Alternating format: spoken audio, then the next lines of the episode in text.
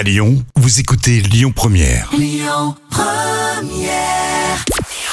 Bonjour à tous, c'est TF1 qui est arrivé en tête hier soir avec le film Un plan parfait et Danny Boone et Diane Kruger au casting comédie euh, qui a rassemblé près de 3 millions et demi de personnes. Ça représente 17% de part d'audience. Derrière, on retrouve France 2 avec The Phaser et Anthony Hopkins. M6 complète le podium avec Capital consacré à la foire de Paris. La Suède s'impose pour l'Eurovision. C'était un peu bah, l'événement hein, de ce week-end. La Suède et Laurine, plus précisément, se sont donc imposés pour le concours de chant. Alors pour ceux qui voient pas trop ce que c'est, Laurine, c'est ça.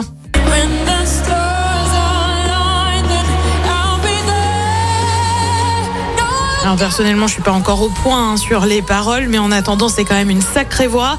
La France, de son côté, est arrivée 16e avec Lazara et évidemment une émission marquée par la question du doigt d'honneur possible de la chanteuse québécoise.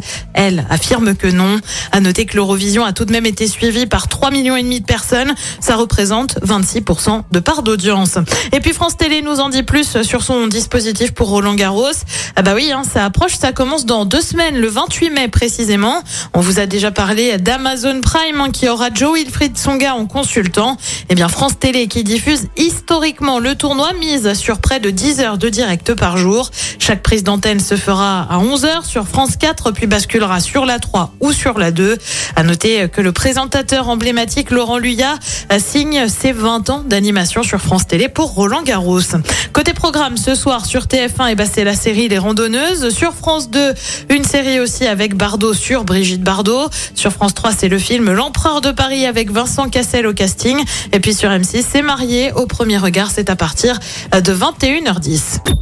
Écoutez votre radio Lyon Première en direct sur l'application Lyon Première, lyonpremière.fr et bien sûr à Lyon sur 90.2 FM et en DAB+. Lyon Première